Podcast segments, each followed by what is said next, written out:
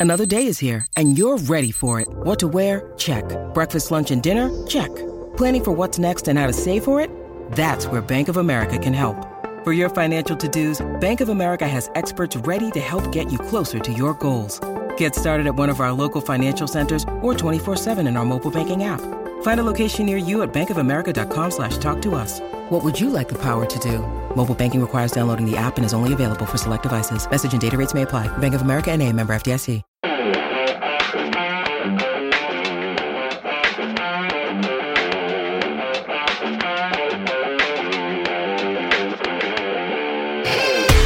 Hello and welcome to the Transfer Window. This is the podcast that not only takes you inside the biggest deals at the biggest clubs in world football, but brings you insight and analysis on the issues that matter every Monday, Wednesday, and Friday. I'm Jonny McFarlane, and joining me are pundits extraordinaire Duncan Castles and Ian McGarry. On today's Transfer Podcast, as Man City move back to the top of the table, are they on course to prove themselves the greatest Premier League side in history? We ask if it's already time up for Ole Gunnar Solskjaer. And after the PFA deliver their verdict, we give our alternative transfer window team of the year. Okay, we start with the fallout from Wednesday night's 2 0 victory for Manchester City over Manchester United, putting Pep Guardiola's men back to the top of the Premier League.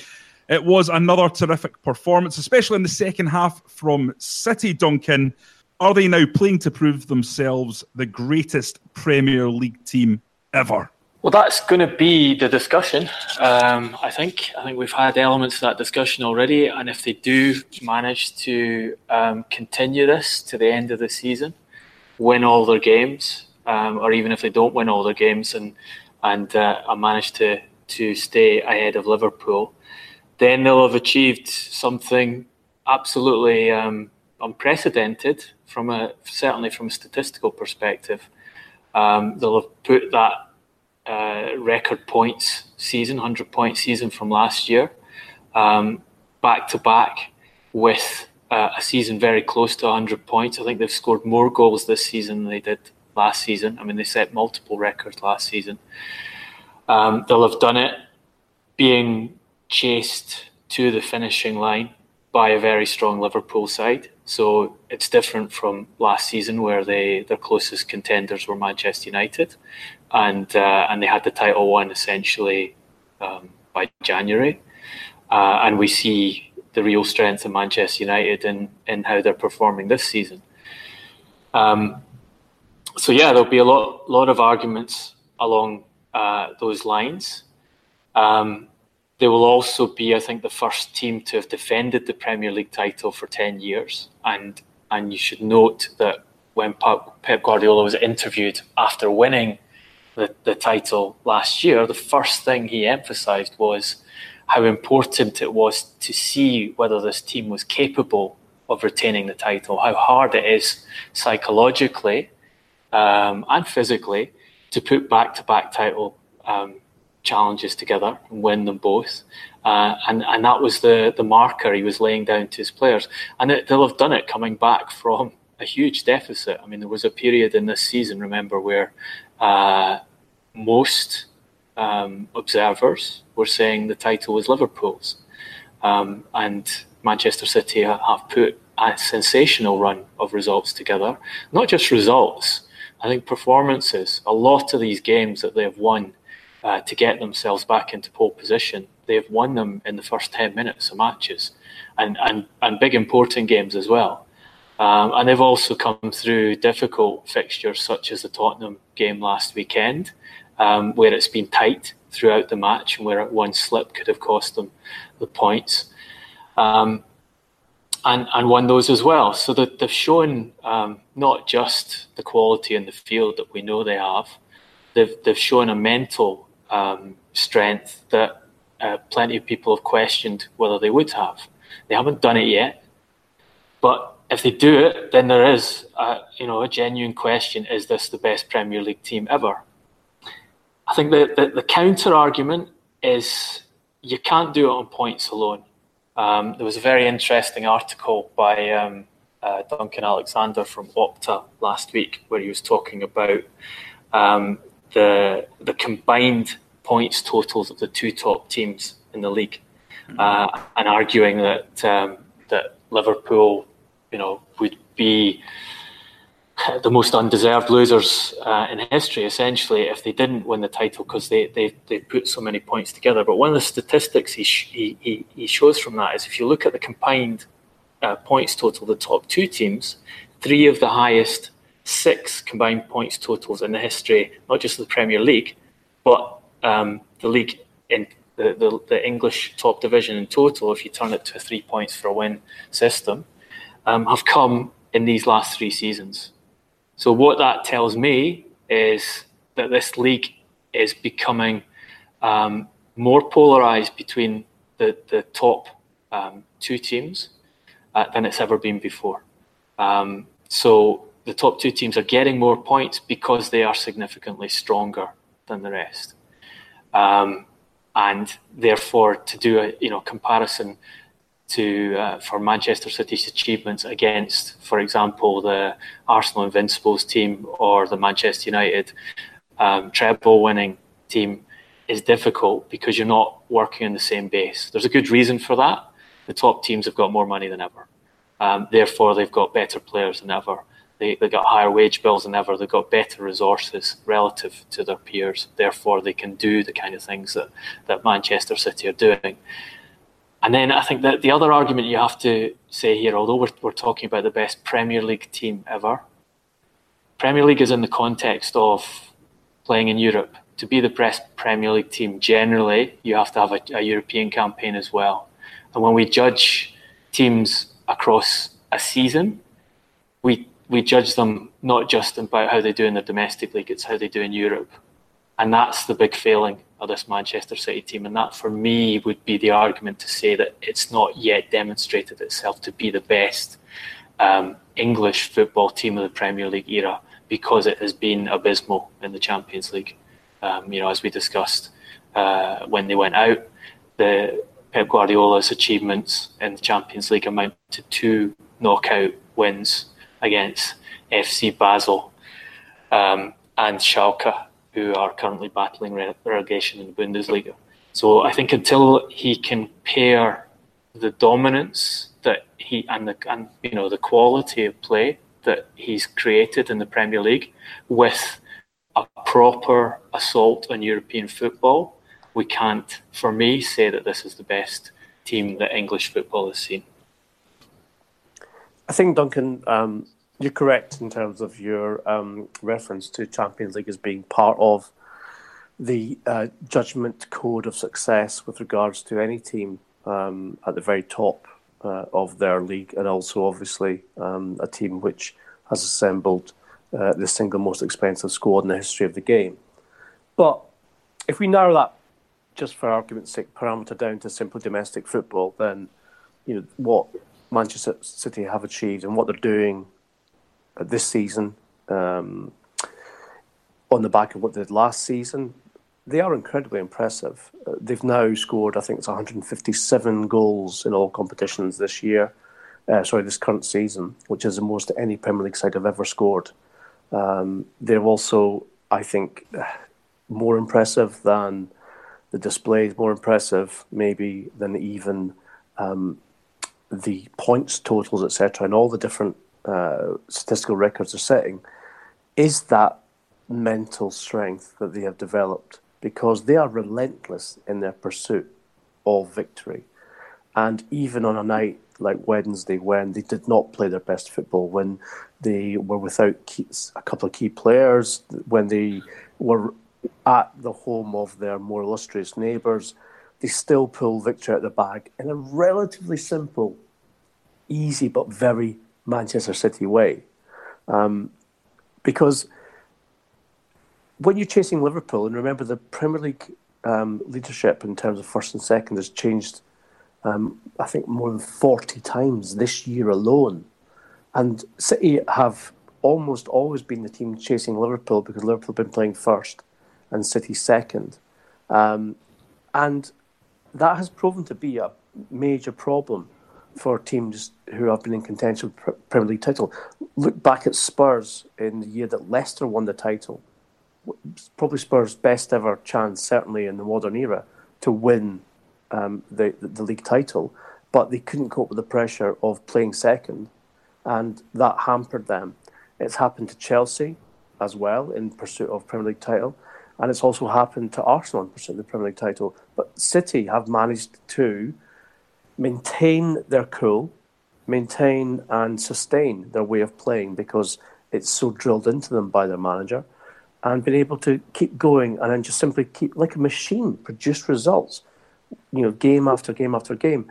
And yes, it's true having Champions League competition and games removed from their rota of what they need to um, deal with is probably, and well, we can't say probably, I think it's most definitely helpful in terms of um, how they perform in the Premier League. You still can't take away from just how efficient they are when they produce performances like they did on Wednesday night at Old Trafford. Remember, this is a, a, a game which under Jose Mourinho um, and uh, with Pep Guardiola, uh, they could have won the title. Uh, they were 2 0 up, and Mourinho's team came back and won 3 2 uh, and postponed City's title celebrations. Now, they had everyone, certainly of a Liverpool bias, was looking at Old Trafford on Wednesday night as being the chance where they might just slip up and drop two points. Let's just say they were thinking of a draw, which would have left Liverpool one point clear. But instead, they were never in doubt. I mean, United had a couple of chances which were reasonable, but but City produced the best chances. United had one shot on target in the entire game at home against their noisy neighbours. City, on the other hand, were, I thought, commanding.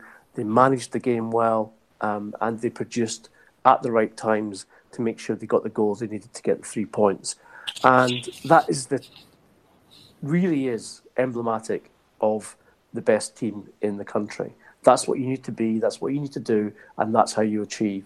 And that's what City have done this season. Yeah, I, I should say that earlier in the in the season, I questioned um, whether they would be able to sustain this to the to the end of the campaign on the back of uh, what Guardiola's teams had done in the past, where they've got um, a history of dropping off uh, in terms of performances towards the tail end of the season, um, and relating that to their uh, his team's struggles in the Champions League. And you, you have to say they have not dropped off one iota in the Premier League um, the the level of focus and level of performance has been impeccable.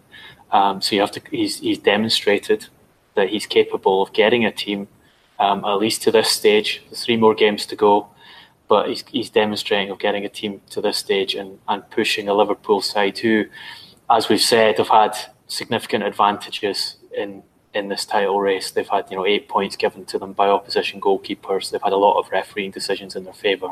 Their points total, I think, is artificial um, for the, the quality of the play they've demonstrated. I think any neutral observer would say Manchester City are by some margin the better football team. The two um, have been the more dominant team, but still they're neck and neck. And and City have managed to overcome what can I think can can can finish teams is seeing your opponents um, continually getting fortunate results or repeatedly getting fortunate results when you think you're going to put a, a, a, margin between yourselves and them. Uh, they've watched that and responded every time.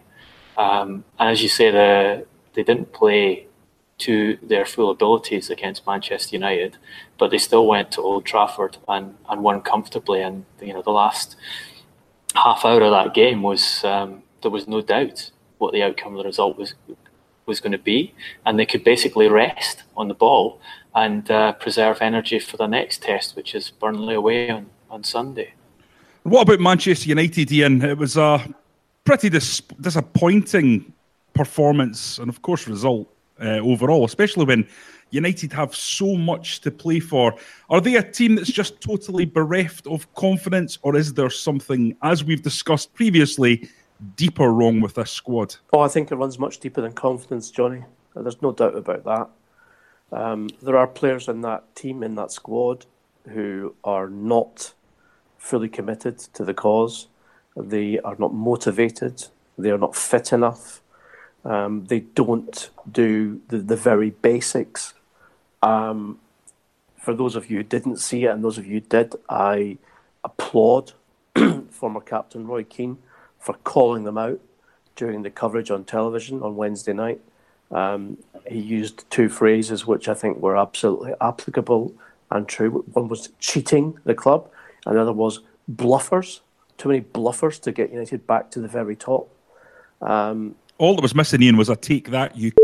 Are we bleeping that out? Are we? I think we might have to. Hey, Jonny, the ball was there. At least I think it was. I think Keane called it perfectly. And it was slightly embarrassing because Gary Neville was kind of someone who has been a very, very strident critic of Manchester United, not of managers.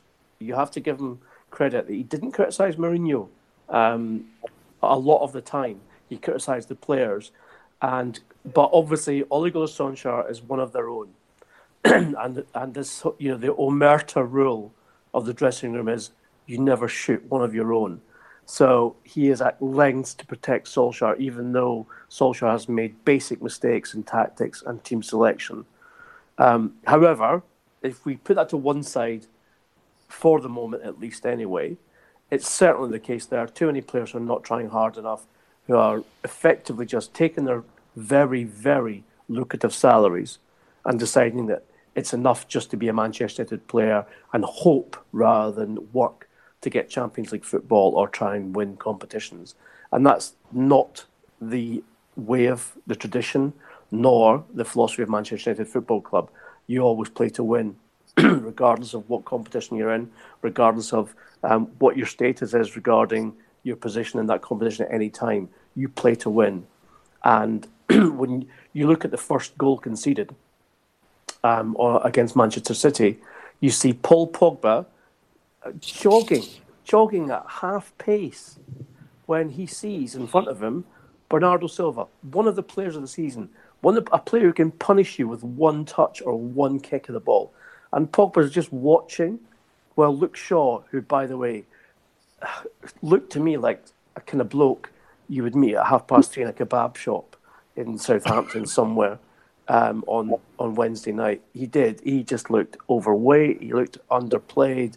he, you know, he was sweating after the first five minutes. He was. He's just big Bondian, isn't he?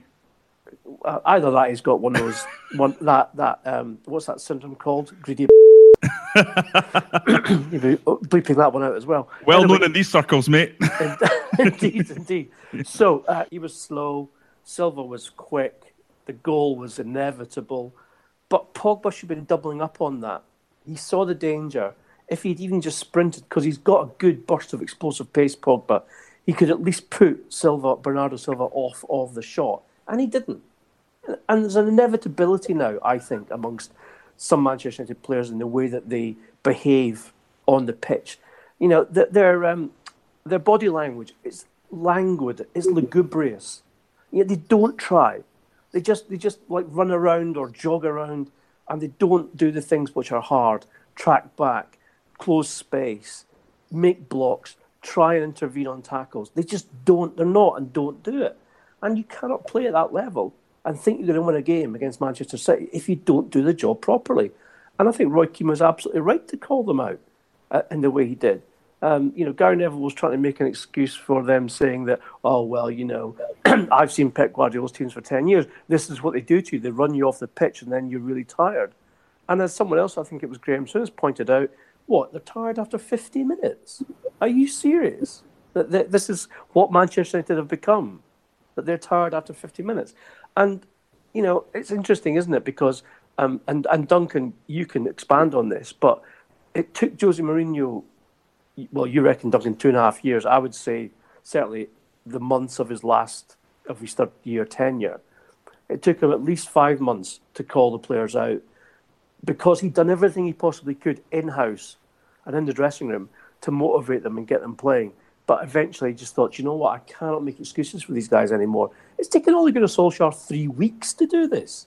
Now, yes, there is definitely something rotten in the state of Old Trafford, no doubt about that. And in that squad and in that changing room, there are people in there who are bad influences, negative influences, and people who need to be purged and get, get out of that club in order to at least get something better out the players that remain. But the bottom line is, you're a professional footballer. You're in a privileged position of being paid millions and millions of pounds to perform for your club. And instead, you just look at it and think, you know what, ah, I can't be bothered today, or, you know, this is a lost cause, there's no point in me chasing it. That's, just, that's disgusting. Absolutely disgusting. And we've spoken the podcast before about certain influences in dressing rooms, especially one in Real Madrid um, with Sergio Ramos and a certain golfer. And, and we called them out.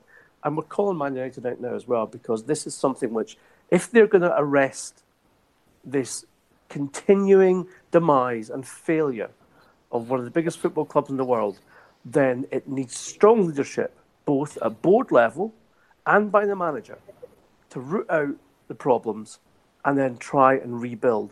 And in my opinion, there is no strength and certainly not the right amount of authority either in the boardroom or with the man- current manager to be able to do that. What a monologue. That's right up there with four square and seven years ago. We had Hamlet references. We had the word lugubrious, which I don't even know what it means. Don't say we're not the highbrow alternative. Duncan, match that. you know I can't match that, Jonny. not even for Captain Duck can I match that. Um, look, I think Manchester United are in a worse place than they were um, two and a half years ago. I think they're in a worse place than they were uh, at the start of this season. I think the squad is a mess, um, and I think the the board are out of their depth. The chief executive doesn't know what he's doing. The club structure is inefficient and self-destructive. All of these things have to change. I think they have a serious problem on top of that because they now have the wrong man in charge of the football team. Um, sorry to have to say that, and I think it's fascinating that um, that Ole Gunnar Solskjaer has overseen the worst run of results at Manchester United in over half a century. Seven defeats in nine games, and remember the two games he won were um, marginal victories at home to Watford and West Ham, where by most accounts, I think by almost every account, Watford and West Ham were the better team in both of those matches. So he could have been looking at nine in nine. Um, last three games they've been beaten 8 0. They've had two shots on target from open play in those games. I mean, you can go through the statistics, they're horrendous. The performances are also horrendous. I might be wrong, but of that big class of 92 um, commentators that spend a lot of time in the media, I don't think I've heard a single word of criticism of the manager during that period. Not one. And it's and the, the things you could criticise him over are many. Selections, tactical decisions, substitutions. I mean, the, the, the, Manchester Derby, goes into the Manchester Derby. This is the man telling us that Manchester United have to go back to their way of playing and they have to play with wingers and they have to attack. He goes in with a 5 3 1 1 and he doesn't change that formation until they're, they've been two goals down for 20 minutes at home when they have to get points uh, to try and have a chance of, of Champions League qualification. If any other manager in Manchester United's history had done that, they would have been um, taken to pieces by the post match commentators.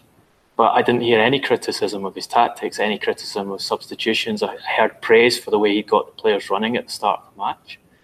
Um, and from what I can gather, uh, and I'd point you here to um, an article that Mark Ogden, who is a, a journalist with very good connections uh, at Old Trafford and always been um, reliable in his, his stories in the club, he wrote a piece saying that the defeat against Everton had strengthened Solskjaer's hand at the club because the Glazers uh, now felt that they had to um, trust in him and give him the authority to turn the club inside out, change matters. Um, and then it, it might take the full three years of the contract they've given him for them to see results. That strikes me as uh, chasing your losses. I think they're. I think if their calculation is that things have to fundamentally change, they're right. But if their calculation is that the man um, to be the manager and to lead that change is the guy who's just delivered the worst set of results in over half a century, I think you can only see that going one way. Um, and I, I, I, don't see it as a surprise that this has happened to Solskjaer because he's inherited a very difficult position. Yes, um, he has inherited a very difficult position. It's true, but the but you can compare his results to the previous managers, and they and he comes out as the worst. Why does he come out as the worst? Even even with this groundswell of support that he has, the goodwill behind him, with the way he got the players on side at the start, um, you know, buttered them up, made them believe in themselves, and told them they could play free, and, and got got the results to begin with, and then they nosedive. Why? Because he's not good enough as to be the manager of Manchester United, and it's and his curriculum vitae tells you that he's been a manager for almost nine years his managerial career is Norway, Molde, Cardiff City relegated inside half a season, sacked inside a year, back to Molde, and then Manchester United. There's an obvious outlier there. There's only one reason why he is manager of Manchester United at present, and that's because of his history at the club uh, and his, his status and his popularity with the fans um, and his relationship with, with key individuals at the club. But that doesn't none of that makes him properly capable of managing this situation and turning him into winners again. Yes, he understands the club. Yes, he loves the club. No question about it. From that perspective, ideal appointment. He can talk about the way the club should be. He can talk about the way the club was. He can say the right things in press conferences, which he generally does, generally has been been doing. But that doesn't give him the tools to turn this situation around and manage well. And that has been exhibited in the games they've played in the rec- in recent months.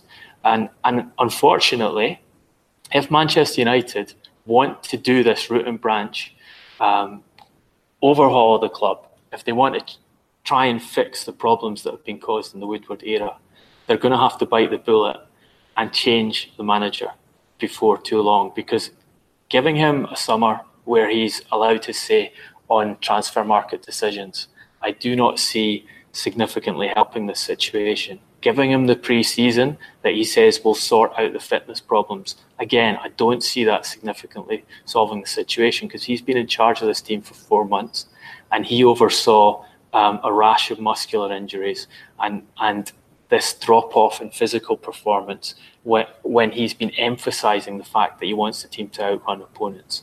So that, that's down to him. Um, and I don't see that he has the um, the experience as a manager or the abilities as a manager to fix this situation.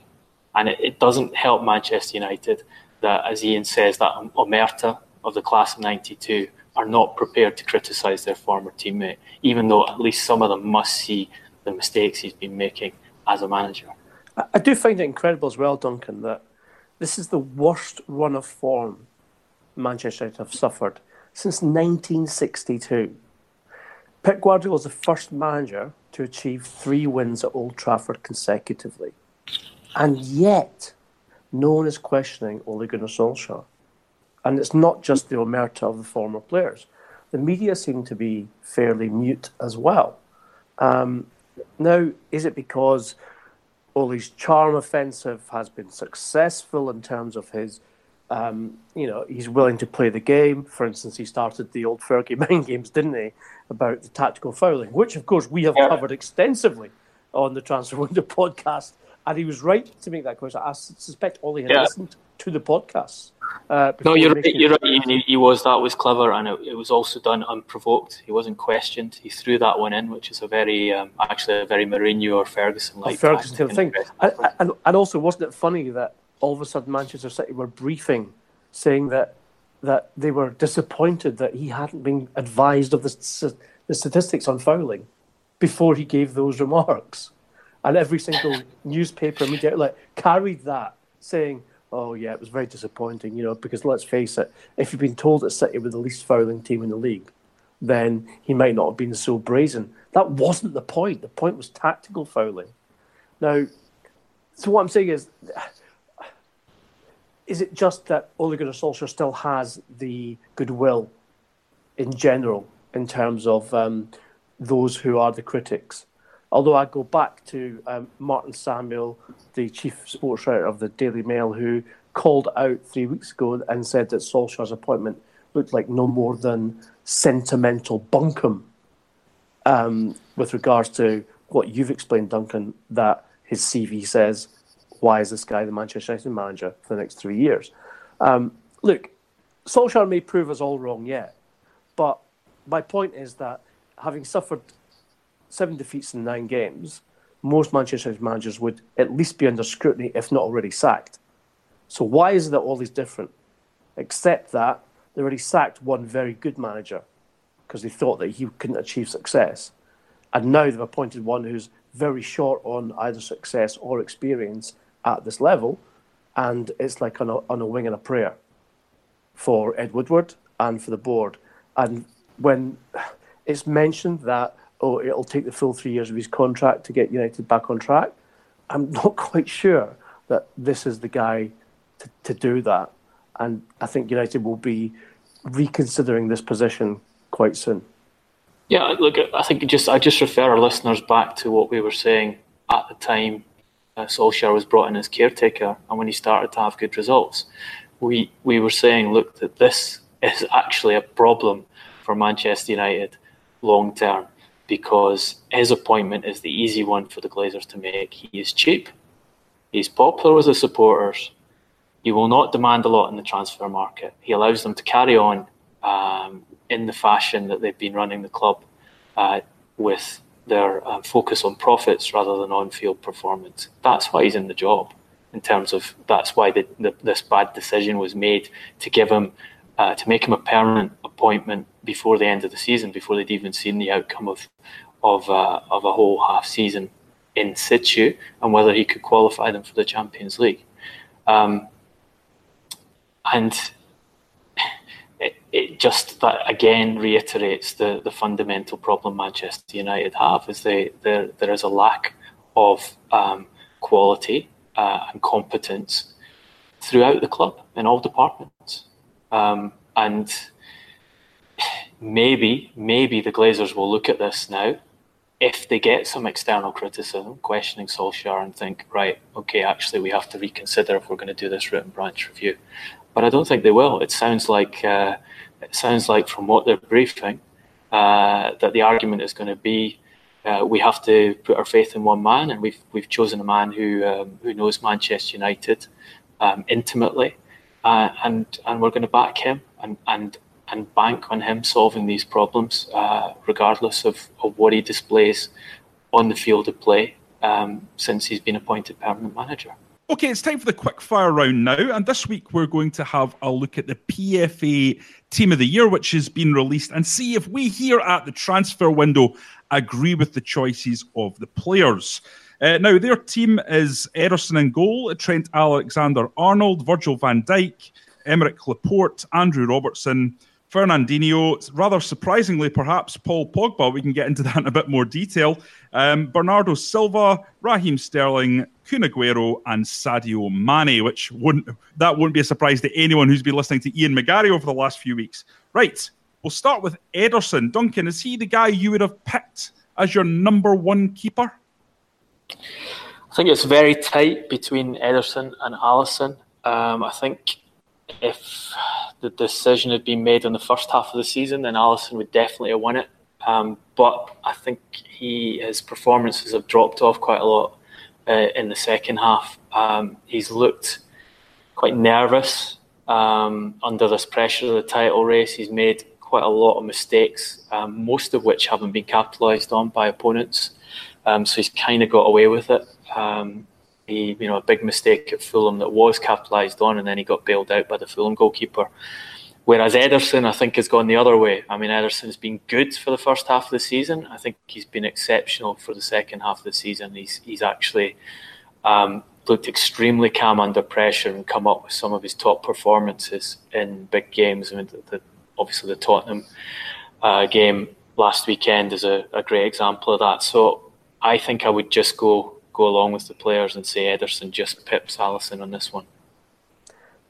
Um, I'd agree with Duncan on that one, Jonny. Um, I would like to say Alisson because he's brought a kind of um, bit of uh, difference and certainly a load of character into the Premier League this season.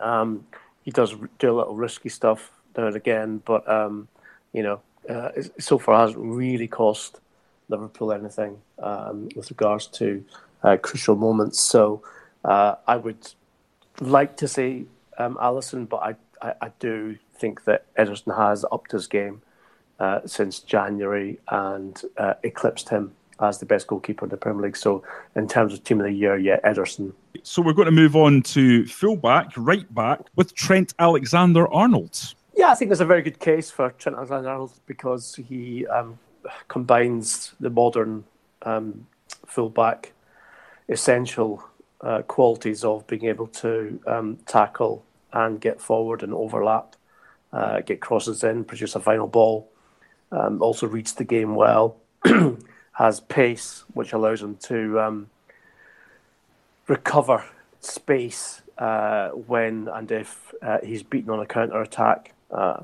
there are very few right backs, to be fair, um, who can compete with him this season for, for the position in the PFA Team of the Year.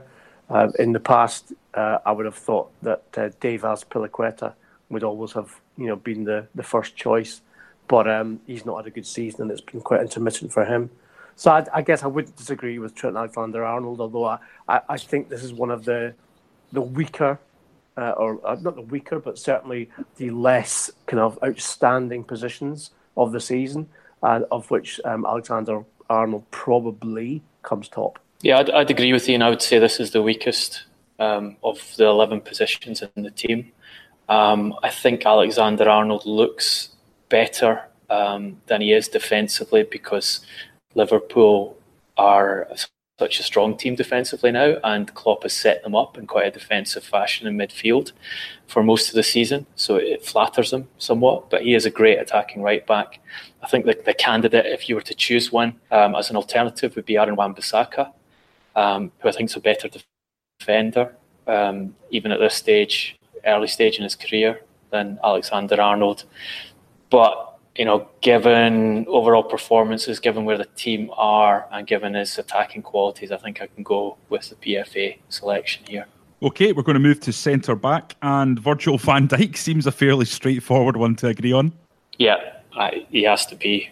I mean, he's a candidate for Player of the Year, so he has to be in as the as the best centre back in the division. He has been the best centre back in the division. What about the other guy, Aymeric Laporte, where I, I think there may be a little bit more discussion? Definitely not on my team of the year, Aymeric Laporte. I don't like him as a defender. Um, I think he relies on last ditch tackles quite often, his pace to dig him out of problems. He's very good, um, exceptional passer of the ball, exceptional creative defender. Um, but he has too many mistakes in him, um, both in terms of uh, making defensive errors in his distribution occasionally. Um, very good at, at, creating attacks, but also creates opportunities for the uh, the opponents by um, being a bit headstrong at times and positionally not as good as he should be. Um, I'm going to go here um, for someone uh, who I doubt got many votes in the PFA award, but I think has been an exceptional centre back in the Premier League this season. I'm going to go for Willy Boly of Wolves. Mm, okay. I like that. We when we did our um, esoteric combined Leicester and Wolves eleven a few weeks ago, um, our listeners will note that I chose Willy Boly as well. Um, and I agree with Duncan on Laporte's uh, deficiencies defensively. Uh, he is primarily a footballer rather than a defender. Um, Pep Guardiola bought him and has entrusted him with the duty of um, playing the ball out from the back, uh, distributing uh, possession in both a safe but also um, a very militarized fashion, which is the Guardiola way um, of keeping possession. Um, I'm going to go a little bit old school with this, uh, with my choice. I'm going to go for Harry Maguire of Leicester City, um, who, who I think uh, combines both but is chiefly um, a blocking defender, someone who you can rely upon at set pieces, someone who you know is going to give you everything, both in the air and on the ground, but also has his moments when it comes to hitting the old 45, 50 yard quarterback pass to the flanks, because Leicester um, have played quite direct at times during the season, before they changed manager and afterwards. And so um, for me, I'd say Maguire could, should be a, a, decent contender there. Yeah, and he's slower than a week in the jail. I'd rather spend a week in the jail with Harry Maguire than I would find out Laporte. Let's not explore that any further. Right, base of that midfield, Fernandinho. Oh no, sorry, I'm jumping ahead. I'm forgetting Scotland's own Andy Robertson. But I don't think there's going to be a lot of disagreement there. Yeah, I think I think Robertson's the, been the best left back in the division. Um, I think probably the contender would be Lucas Digne at Everton, who's had a very good season and got better throughout it. Put some very good um, statistics together from that position, but I think Robertson uh, is some distance ahead of him. So again, the PFA have got that one right in my view. Ian, you're a big Celtic man. Does it surprise you that, given many people up here in Scotland think Andy Robertson isn't even the best left back from Scotland, that the Celtic man hasn't ended up with a transfer to the Premier League? Um, yes, that I would agree with that, Jonny. Um, I think that's mostly because Kieran Tierney, the man in question, um, has not uh, pursued a, a move to, to the English Premier League. From his own personal point of view, he wants to stay at Celtic. Uh, I think that may or may not change in the summer because he has no shortage of offers with regards to changing club. Um, and also, yeah, look, I think we've seen it in um, in Scotland games, haven't we? International matches where there's been this dreadful kind of you know conundrum: do I pick Robertson or do I pick Tierney? Um, Tierney is clearly very, very good at both defending and attacking. Robertson, I think, is probably 60 40 in favour of attacking, um, whereas Tierney, I think, is 50 50, which is a very unusual um, equality in terms of the, the, um, the way that he can play the game. So, uh, given that he's not playing in the in the, the PL, then we've got to say we've got to rule him out of the PFA year. I just want to chuck in there. yeah, no, no, I agree. I agree with you, Jonny, but pure, pure, purely on a technicality, I think Robertson wins this one. Fair dues. And uh, sitting midfield position, we have Fernandinho, who of course was absolutely terrific on Wednesday night. Duncan, do you, do you see anyone else being able to usurp him in that position? He was terrific, but it has to be said that when he came off the pitch, that was when um, Manchester City became a better attacking force because they got Leroy Sané on. But I don't think that was down to Fernandinho. I think that's just down to Gundogan. Um, look, you're going to need to explain something to me here. I'm going to stop you because the pronunciation of Sani is different. So explain the Zani and Sani argument. Settle it once and for all. Um, I believe it's Zani is how it's pronounced. You're always good at these things, so I trust you. I'm going to trust you on that. I'm going to start calling it Zanny. But if people quietly mock me here in Scotland, it's on you, buddy. Okay. I don't very, used, I don't very much used to being quietly people quietly all, mocking so. you. No, no. the fact you have 12 ducks following you everywhere is probably a much much bigger reason to mock you. Zanny it is. But on Fernandinho, yeah, I think I think you have to choose him as the best holding midfielder, and I think that is another triumph for the genius that is Maurizio Sarri Bollocks, who has um, eliminated the obvious contender for best holding mid- midfielder in the Premier League by refusing to select him there at all. And it would be fascinating to see the PFA ballots to see if Jorginho, um, who Sarri believes is the best holding midfielder in the Premier League, managed to accumulate even a single vote. I, b- I believe he got less than 10. Can he vote for himself? Sources. You're not allowed to vote for yourself or anyone right. else in your team. But I do think I agree with uh, Duncan just to just to chime in on the Fernandinho debate. Um, he's obviously not had the best run of games lately. Um, his injury has precluded him from um, from being involved in more than two of the last thirteen, I think, for Manchester City. But it just shows you how key he is that uh, Guardiola would rather risk matches by playing a semi-fit or almost fit Fernandinho to um, keeping him until he is fully fit and playing in these crucial matches like he did last night. Not sure, obviously, what the injury, the extent of that is that may well uh, exclude him from the um, the remaining three matches, but he has been instrumental.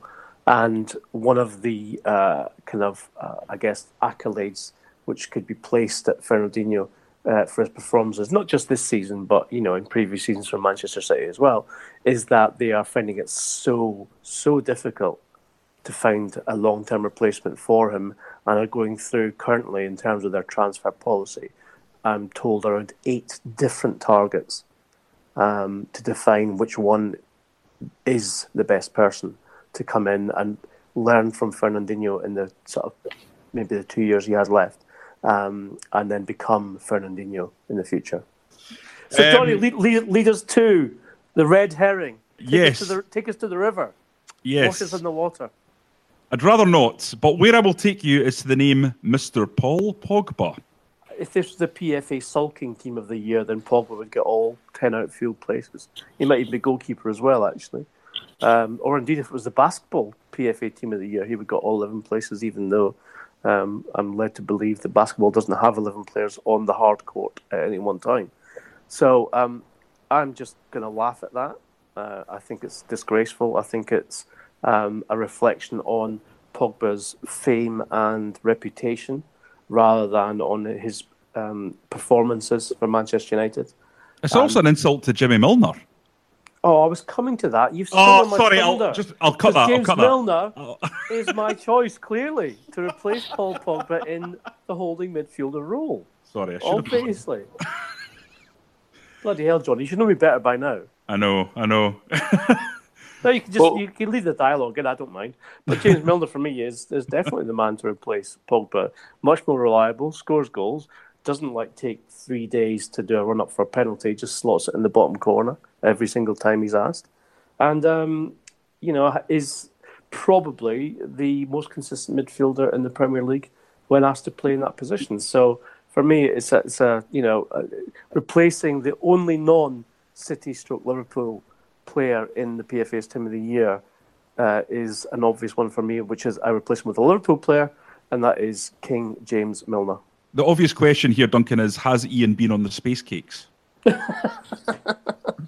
no, he's just just demonstrating once again that he's uh, he's Jimmy Milner's agent. Um, and, and, talking of agents, what we should say here is congratulations to Mino Raiola, who has demonstrated his ability as one of the top agents in the world by managing to rig the ballot of the PFA um, Team of the Year awards, because that is the only credible explanation how Paul Pogba um, was voted as one of the three best midfielders and one of the 11 best players in the Premier League. The pizza man was the man who won it. Yeah. Well, from one content- so who do you, oh, hang on, Duncan, who do you replace him with? You've, you've obviously. Got... No, replace him. I, I don't replace him with Jimmy Milner. I'm afraid because no, I don't think you can you can have substitutes in your in your team of the year. Um, I think I think there's two candidates for me here. Um, one would be João Moutinho, who I think has, um, in his first season in the Premier League, uh, demonstrated just what uh, a good, um, competent, skillful um, leader midfielder he is. And the other one, I think I would give it to um, for his track record in the Premier League over several seasons, and and so the added creativity he has is Christian Eriksen. Um, so between one of those two, I think I go for Eriksen just ahead of Moutinho. Well, from a name that's caused consternation to one that I suspect will be agreed upon, and that is Bernardo Silva. Any discussion around this, Ian?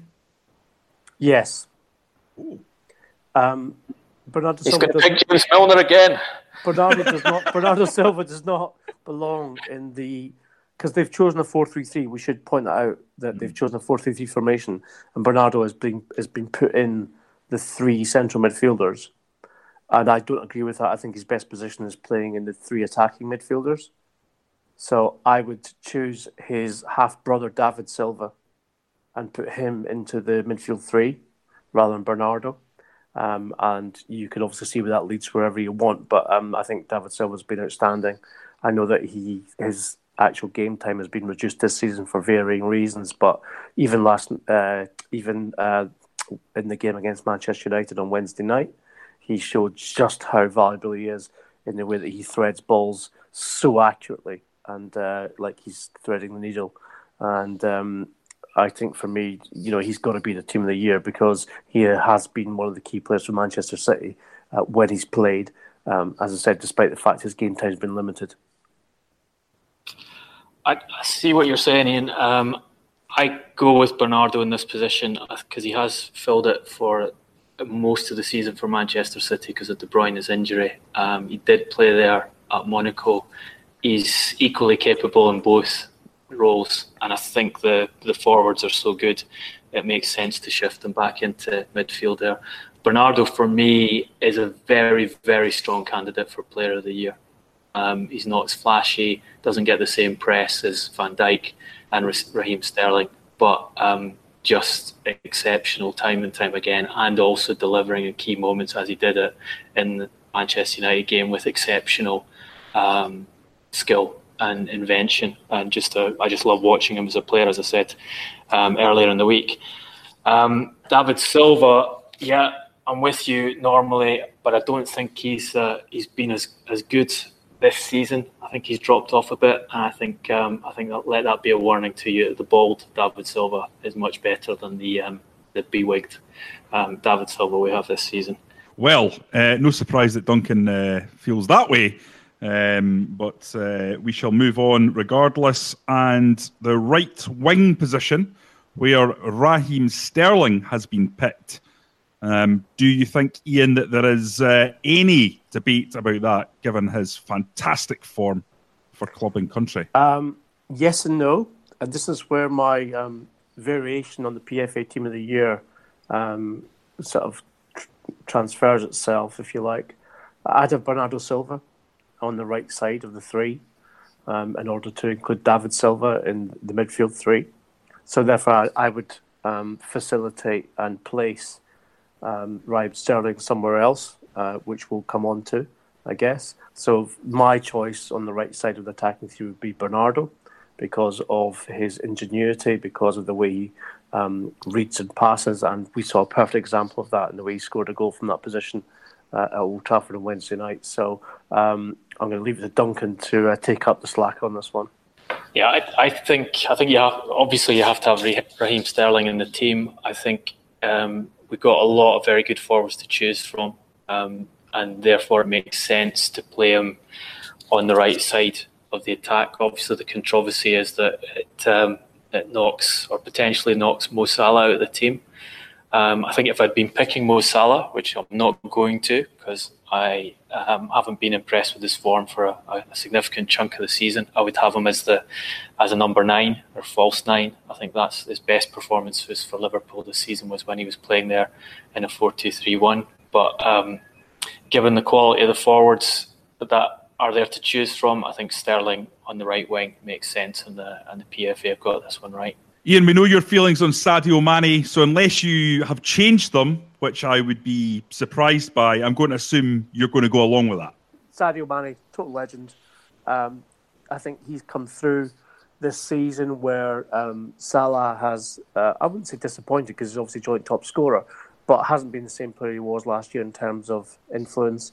Mane has scored many, many a crucial goal, a winning goal um, for Liverpool. So absolutely needs to be in that team, uh, and I'm pleased that he's you know made it. Uh, and you know, as much as we've talked about um, either Bernardo or Virgil van Dijk, um, and indeed uh, Raheem Sterling being Player of the Year, my vote goes to um, Sadio Mane. This is this is the difficult one for me, and I don't. I'm not sure there is a right choice, but uh, I've got Mane um, Son Heung-min or Eden Hazard on the left wing. Um, and I, I, can't leave Eden Hazard out of the team um, because he is one of the exceptional players in the division. Um, he's able to win matches by himself. He's been playing for an appalling team, badly set up, and still put up superb numbers. Um, so I think on that basis, he wins it for me ahead of Mane, who's, who's been playing in a much more benign environment um, and doesn't have that absolute range of invention that um, that Eden Hazard has. So I'm I'm going to go for Eden Hazard here. And up top, the PFA have gone for Sergio Aguero. Ian, do you agree with that selection? Well, here we go. This is the um, you know my difference of opinion with the PFA. I would put Ryan Sterling as the top mm. uh, number nine. Um, I think we all know what Sergio Aguero offers and what he's produced, etc., etc. But my personal belief is that when Sterling's played through the middle this season, he's been at his most um, effective, and certainly in terms of goal scoring, um, he just he defies what defenders try to bump against him, uh, and his ability to do so produces the kind of goals that um, take Manchester City to the brink of a treble, where they are. Um, as much as Aguero has um, through the years been an amazing um, servant to Manchester City, I think uh, uh, Sterling's the future, and that's why I would I would switch in on a four three three and have Sterling at the point. Yeah, I I think you know Aguero's had a superb season. He's had his best season for Pep Guardiola. You can see that the Guardiola who who wanted to sell Aguero after his first season at the club and had to be, um, you know, basically the, the, the club's hierarchy. Abu Dhabi went to him and said, "Can you find a way to keep this man in our, in in your team? Because we do not want to sell him. He's so popular with the club. Uh, we value him." Um, and Guardiola compromised and kept him, and he's now clear first choice for Guardiola, which shows um, what he's sacrificed as a player. I think and how he's changed as a player to become that. He's obviously he's had um, uh, better fitness after um, uh, surgical intervention this season. He's credited that with playing better, but. He, he still, for me, is not that all-round striker in the modern game. Um, and I, I think Son Heung-min has had a sensational season. Um, he scored 20 goals in 44 appearances, which is fantastic numbers given that he's not always, um, mostly not been the first choice central striker for, for Tottenham. He's um, had to play uh, through a couple of international campaigns during that. Um, you know, with long distance travel involved to, to Korea, which is usually extremely hard for players to deal with. Um, and he's got better and better as the season go, has gone on. So I, am going to be leave myself open to criticism and put Son at centre forward in my team of the year. I like I like your style, Duncan. I have to say, um, I've been you know I'm always a big supporter of Son as well, and um, he has got everything: right foot, left foot, head. he will always give you goals and crucial ones at that as well, as we've seen just in the past few weeks. Um, so if I were to, you know, put a sub into the bench for uh, the great Raheem Sterling, then he would be my choice. Certainly wouldn't fancy playing against Hazard's son and Sterling, would you? no, no. Putting son also means you can shout, "Go in there, son," without sounding like your old dad. I think I think you're a wee bit behind the the, uh, the world of newspaper headlines there, Jonny. on, oh. on on the head, I think was the was the, the usual one. Okay, well, we've uh, prattled on long enough. I think that was uh, fairly legendary by even transfer window podcast quickfire round standards. So I'm going to quickly, before you say any more, slam this transfer window shut. Uh, fear not, we're going to be back on Monday to give you what you're looking for in terms of your latest transfer news and football chat. Uh, to continue the debate, we are all on Twitter and even have our own transfer window account at Transfer Podcast. If you want to speak to me, you can get me at Jonny R. McFarlane, you can get Ian at Garbo SG, and Duncan, of course, at Duncan Castles. If you like the podcast, do us a favour and pop onto iTunes, give us a five star review, as this helps us reach as many listeners as possible. Until Monday, Thanks for listening.